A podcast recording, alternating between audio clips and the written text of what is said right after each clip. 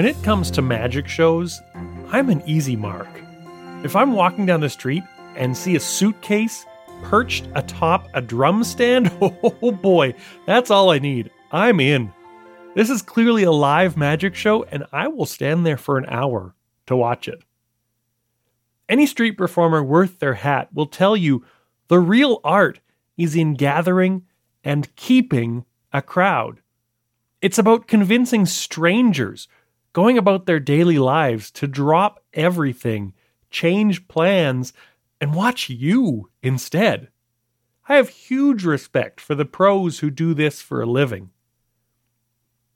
Even if you perform in the most luxurious of settings, a, a ticketed show where people have already made plans to come watch you, I'd say there's still some convincing to do.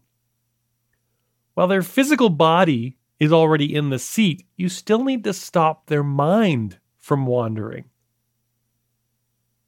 When you ask me to watch your magic trick, you're asking me to give you my two most precious resources my time and attention.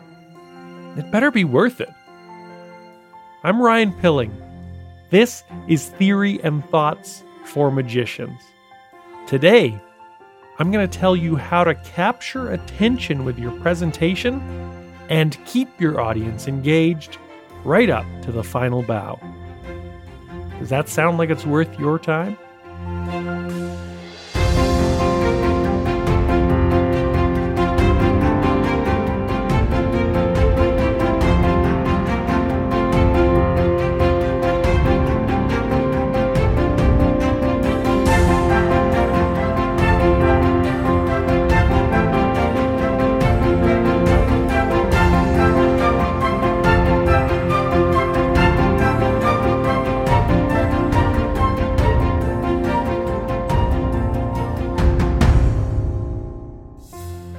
I approach this topic less as a storyteller and more as an advertising copywriter. Stories can enthrall an audience once they're settled in to listen, but advertisements can stop them in their tracks. Many magicians find themselves facing an audience who did not expect to see a magic show today. They're at a restaurant, a trade show, a party, or perhaps one Magic fan brought a half interested friend to your show. Like an advertiser, you need to get them to buy in to the idea. There's a formula for this, straight from the marketing textbook attention, interest, desire, action. First, you get their attention, then you raise interest, create desire, and lead them to action. You'll find these four elements in any good advertisement. Imagine flipping through the pages of your favorite magic magazine. An ad grabs your attention with an eye catching picture. Perhaps a magician standing in the middle of a crowd of adoring fans. Attention is a mandatory first step, but also quickly fleeting. You can smash a plate to get attention for a moment. Directing attention to the next phase is key. The real hook is set when you catch a person's interest. The first line of the ad reads Learn this one simple magic trick you can do to turn complete strangers into raving fans. Well, now you've really got my attention. And I'm interested to give you some time so I can hear what comes next. Now that you're hooked, it's time to build up that sense of desire. This is really where the storytelling comes in. The ad might speak of a magician who was struggling, driving from lame gig to lame gig, until one day they discovered this secret, which led to a breakthrough in their life and career. It's really just layering on hook after hook until you're so tangled up in the offer you aren't going anywhere else. Finally, once you're convinced that you too need this in your life, comes the action. The end of every advertisement tells you what you need to do now. Call now, order here, send money. It's the ultimate goal of all marketing, but it falls flat without the three steps leading up to it. As a magical performer, the action I try to lead my audience to is a genuine round of applause, leaving the show feeling good and sharing rave reviews with friends and strangers. How can we magicians build up attention, interest, and desire to bring them to that point?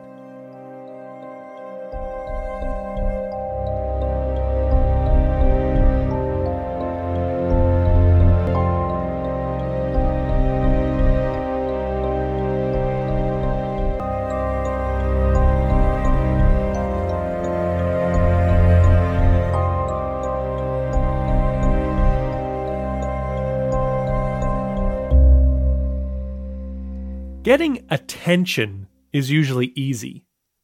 When you walk out on stage or approach a group for close up, people generally stop to see what you've got to say.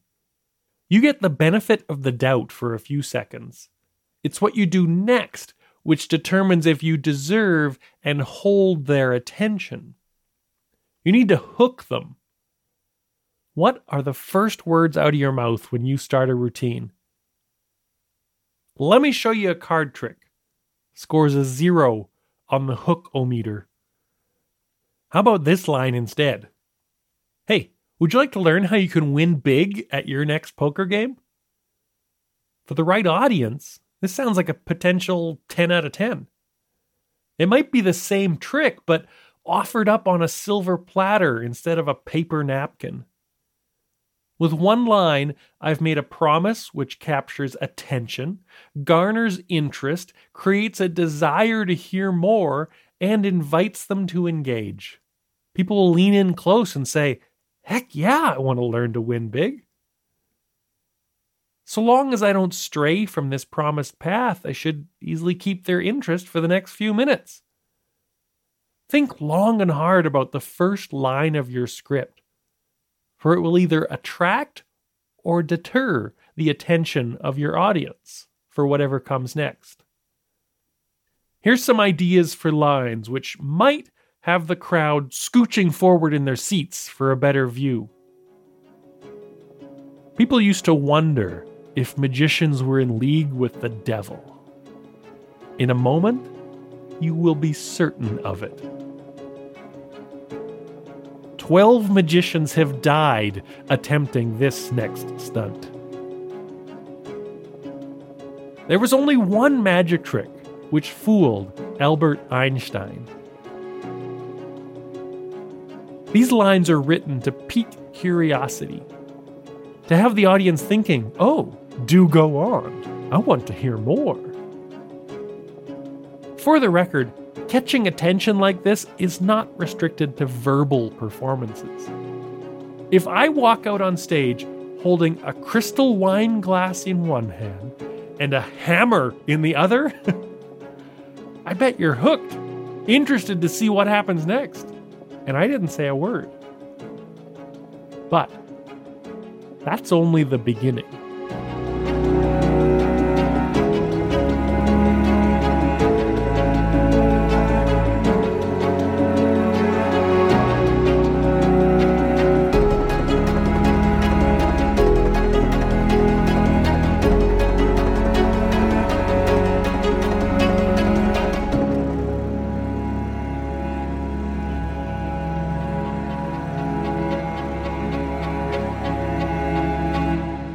Have you ever lost interest and stopped in the middle of a book or movie or podcast?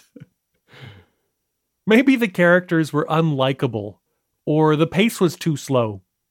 Ultimately, the reason to bail is that you stopped caring about what might happen next.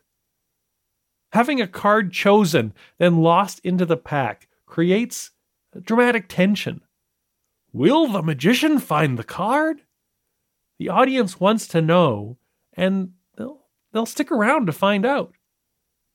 To a point, I mean. The, the interest fades with each pile counted out onto the table. There is a limit to their patience and desire. Picture each audience member holding a bucket, but all the buckets are full of holes. You need to keep pouring in more interesting things faster than it can leak out. Depending on the environment and the individual, some buckets are holier than others. Dead time is the enemy. If you're not pouring something in, their attention is draining out. Putting on safety goggles to do a card trick raises the interest level. People wonder, huh, what's going to happen next? You pull out a four foot long butterfly net. Huh, what's going to happen next? You toss the deck of cards into a wood chipper. That raises the interest. What's going to happen next? You need to think about how you can be supplying a constant drip feed of interesting moments. They can be delivered by your speech, your actions, the lighting, the music, anything other than monotony. I've seen far too many mentalism routines, in particular, not to point a finger, which try to stretch a single dose of dramatic tension out over a six minute process. If it's too boring for too long, or the outcome becomes obvious, the curiosity fades. If they stop asking that question, if their bucket drains empty, they stop watching your show. Throughout the routine, you need to be pouring more and more into those buckets, always maintaining that question in their minds, building tension, building curiosity, building the desire to find out what happens next.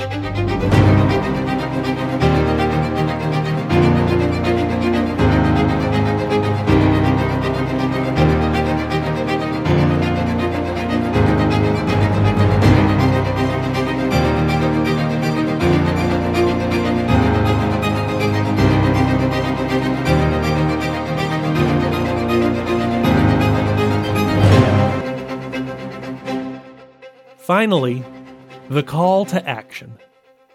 All the cards have been found, all hanging tension has been resolved, and hopefully the buckets are more full than when they started. You've laid it all out for them, but just like marketing, if you want action, you need to ask for it. Now, adult audiences are socially trained for appropriate responses, so it doesn't take much prompting. However, if you want a solid, enthusiastic round of applause, you need to give the cue. Make it obvious that you're done and raise your arms as if to say, That's it. That's all I've got. Nothing happens next.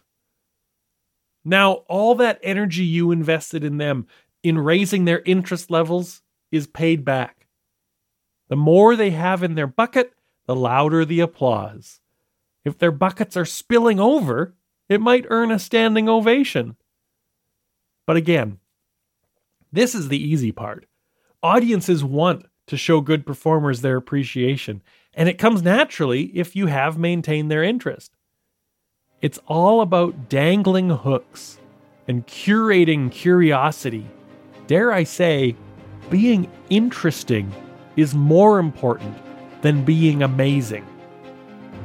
And that has absolutely nothing to do with the magic trick.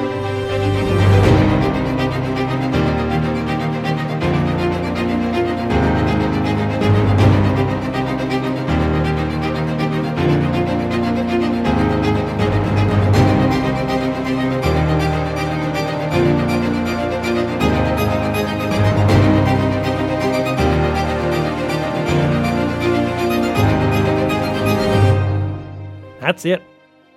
That's all I got for this episode of Theory and Thoughts for Magicians. I truly appreciate you sharing your time and attention with me. I hope it was worthwhile.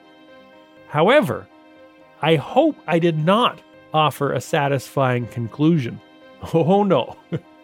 Rather than applause, my goal with these talks is to create far more questions than I answer to leave you pondering in silence. I'll let you get to it.